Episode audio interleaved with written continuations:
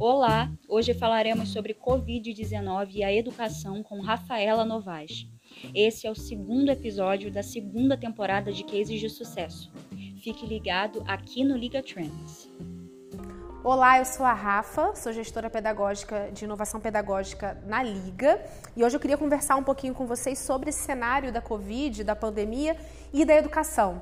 A Covid ela veio trazendo uma transformação aí, né? É muito comum a gente falar, né, do novo normal e da transformação. E quando a gente fala em educação, na verdade, o Covid veio mostrar pra gente uma realidade que já estava posta há muito tempo. Uma discussão que a gente já faz na liga há um tempo é que a educação ela tem que acontecer em todos os lugares, a todo momento e que ela tem que ser conectada. A gente usa o termo educação omnichannel.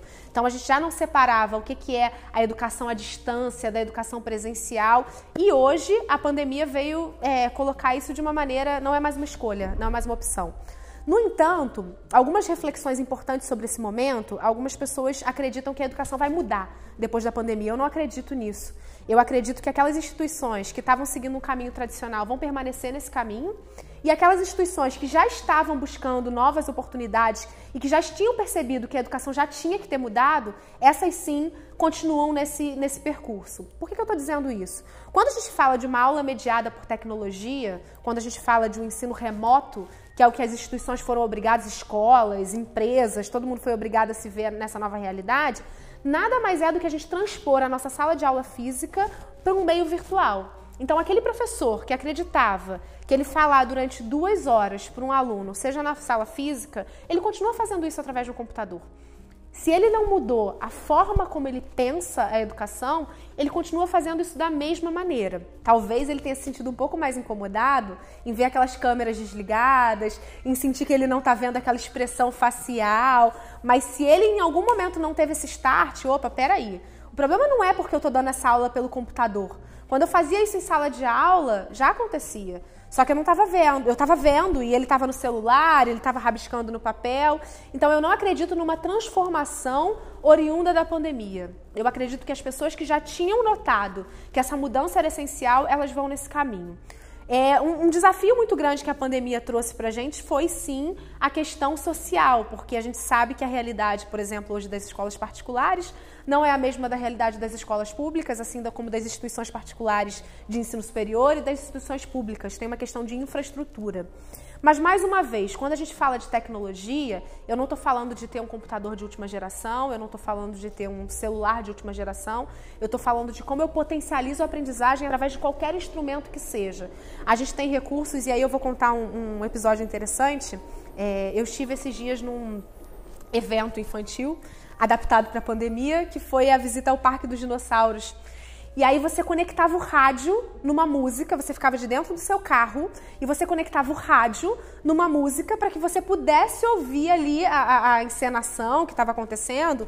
Os dinossauros ficavam do lado de fora e era o rádio. O rádio não é uma tecnologia de última geração. Ninguém me pediu que eu baixasse um aplicativo no meu celular, que eu tivesse uma memória é, magnífica no meu aparelho, que eu tivesse que ter um, um iPhone para que eu pudesse ter acesso àquela experiência, que não era uma experiência de aprendizagem, mas era uma experiência. E aquilo me fez refletir. A gente tem outros recursos, né? A gente pode usar a nossa criatividade para que a gente possa levar a aprendizagem a todos os lugares, a todas as pessoas. Um rádio hoje é algo de fácil acesso para todo mundo. Um canal de TV aberta é algo de fácil acesso para todo mundo. Aí vem uma crítica social que está muito além do que as pessoas possuem de recurso, mas da vontade que a gente tem de fazer e levar a educação a todos os lugares. Se a gente tivesse, quando eu falo a gente, eu falo a gente nação, né? Uma vontade genuína de levar a educação para todos os lugares, seja no momento de pandemia, seja fora da pandemia, esse é um problema que está além da pandemia. A gente já não tinha uma estrutura de levar a educação de qualidade a todos os lugares. A pandemia só vem deixar isso aí mais nítido. Então temos sim um problema social relacionado à educação, mas que eu discordo que esteja relacionado à pandemia. É um problema social relacionado à educação no Brasil, a gente não tem uma estrutura de levar educação de qualidade para todos os lugares.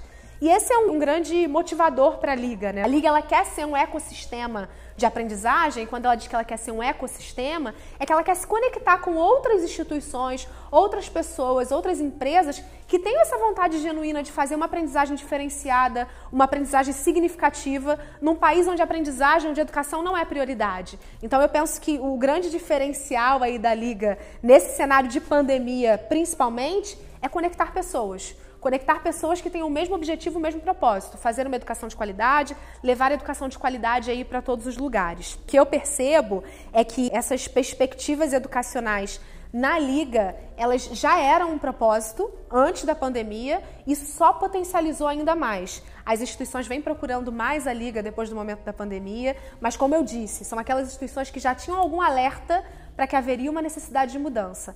Aquelas que não acreditam nisso seguem sem acreditar, independente do cenário de pandemia ou não.